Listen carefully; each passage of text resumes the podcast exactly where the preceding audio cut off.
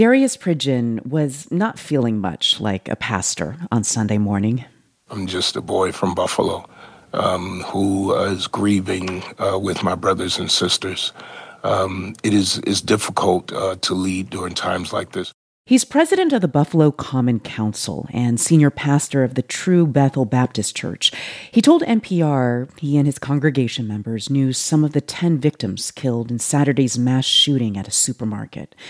10 lives in a black community ended in an attack that was motivated by racism, according to city leaders. It is very a very tight knit community in which probably two degrees of separation. Um, so it, it is a tragedy um, like we've never seen, I know, in my lifetime here in Buffalo. Even if the grief had Pridgen feeling a bit less like a preacher than usual, he had this word a reaction to a document the shooter had allegedly written to explain his actions. Anybody now who says there is not racism in America. I read how he looked at zip codes and looked for a place of a high concentration of, as he put it, black people, and how he desired to shoot, in his words, to shoot black people.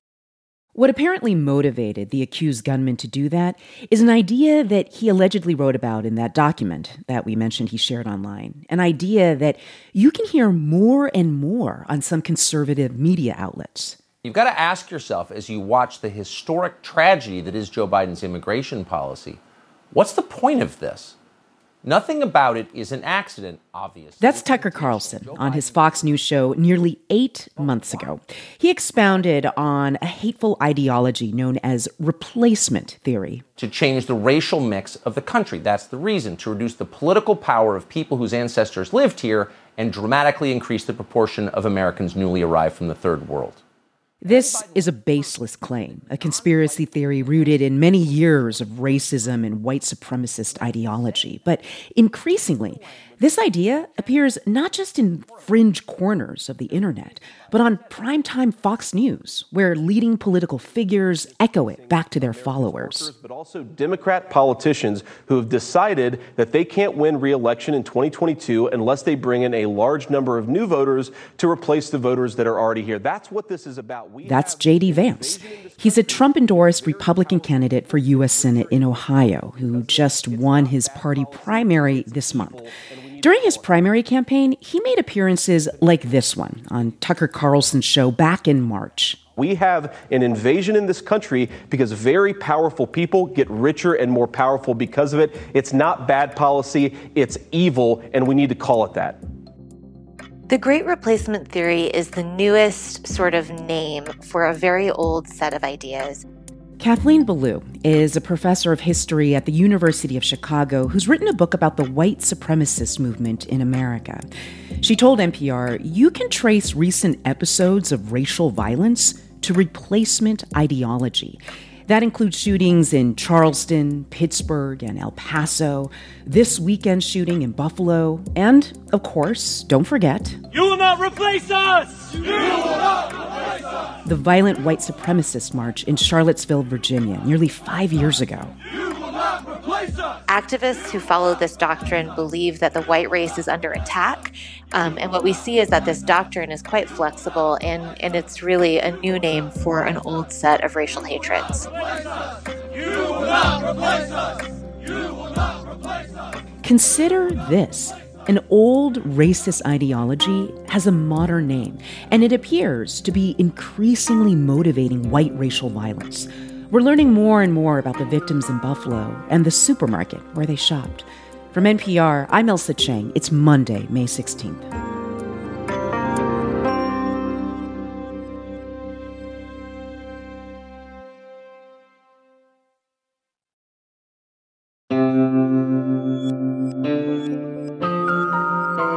It's Consider This from NPR. Tucker Carlson and Fox News were not cited anywhere in a document allegedly authored by the Buffalo shooter, an 18 year old white man who claimed he was radicalized on the internet. The internet, including fringe websites, is where replacement theory first found currency among the alt right. But their views are increasingly mainstream. A new poll from the AP and the National Opinion Research Center found one in three American adults believe immigrants are being brought to the U.S. by a group of people for political gain.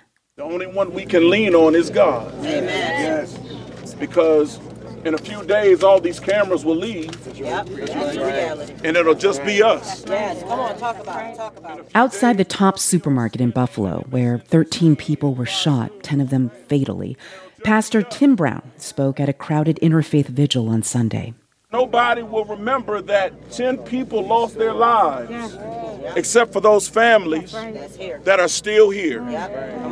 This community has been devastated by economic depression Brown was talking about the neighborhood on the east side of Main Street, where 85% of black people in Buffalo live. He also spoke about the alleged shooter. And now on a terrorist attack on our community. And what we need now is unity. The indoctrination of a boy to kill people that don't look like him is only because somebody is having a conversation yes, yes. that divides our people yes, as a race and as humanity.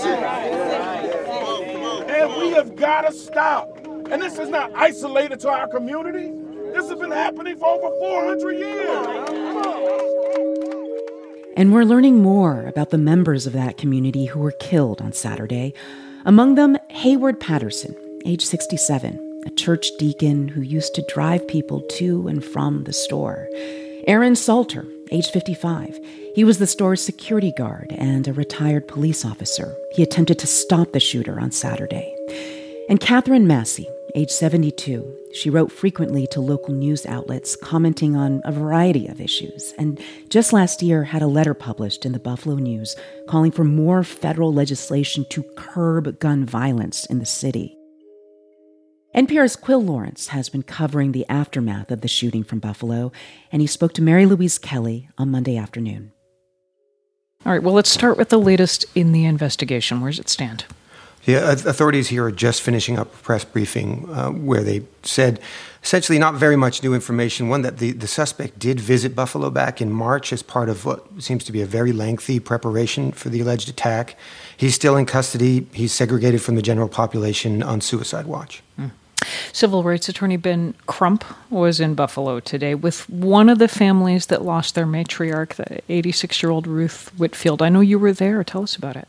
Many members of her family spoke at a press conference. They, they said it was not easy for them. They're a private family. Her granddaughter, Camilla, said that her grandmother would never judge you.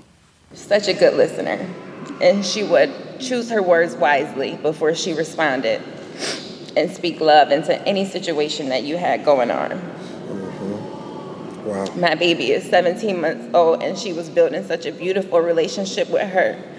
She was our downstairs neighbor, and every time we came or went, she would knock on her door for a hug or a kiss. And I just try to walk so fast in and out the house now so that she doesn't try to stop. and she will be missed. We love you, Grandmommy.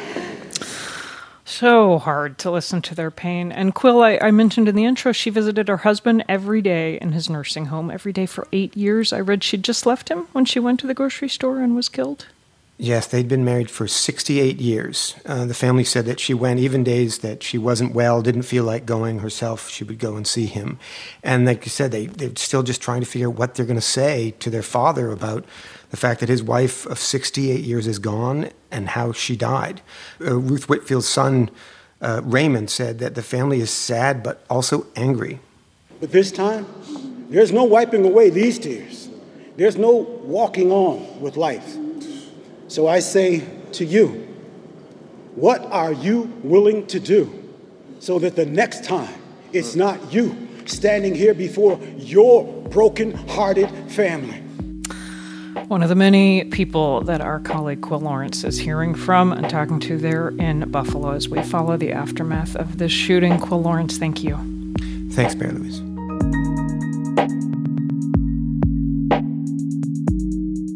Now, the site of the shooting in Buffalo, the Tops Friendly Market on the city's east side, it wasn't just any grocery store. It was something black residents had organized for years to get built.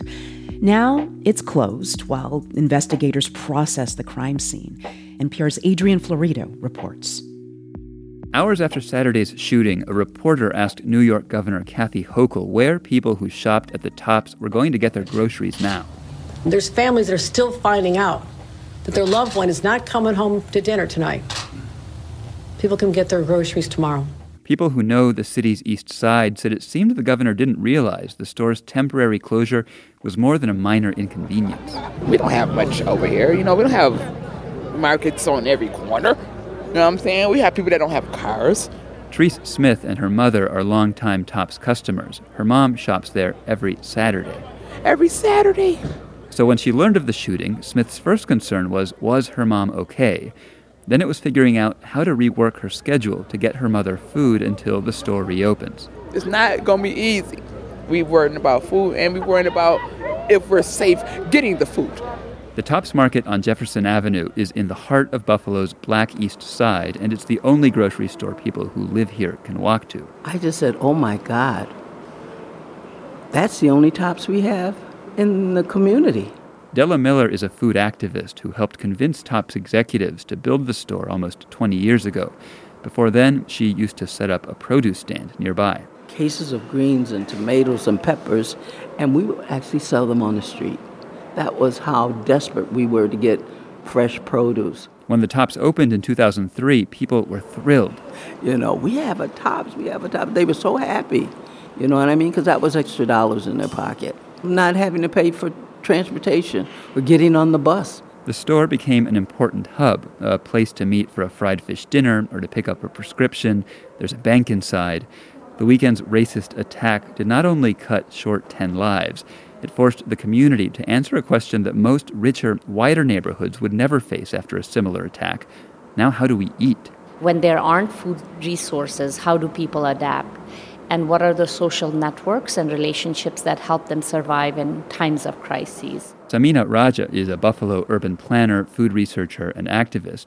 In the last two days, it's those social networks, she said, that have been getting people through. People have mobilized. We have a farmer on the east side who's a black farmer. Uh, trying to figure out when she's going to do deliveries. Another person is trying to figure out where there will be cold storage. They have not slept. Tops is shuttling customers without cars to other stores. Ride hailing companies are helping too, so are food banks. No community should have to scramble to find food like this, Raja says, but this too is what racism looks like. The community recognizes that there isn't going to be a response, and that's been the case for too long. They're not going to sit around and figure out who's going to come and bring food to them. Tops executives have promised the store on Jefferson Avenue will reopen. Jalen Jones, who was standing next to the crime scene tape around the parking lot, said he's glad about that. If you black and you grew up in around this neighborhood, you know what this Tops means to you. But shopping there, he said, won't ever be the same. He took that from us. He took that from us. It'll be a place to buy food because there is no other place, because you have to, not because you want to. That story from NPR's Adrian Florido. Earlier, you also heard reporting from NPR's Ayesha Rascoe and the Weekend Edition team. It's Consider This from NPR. I'm Ailsa Chang.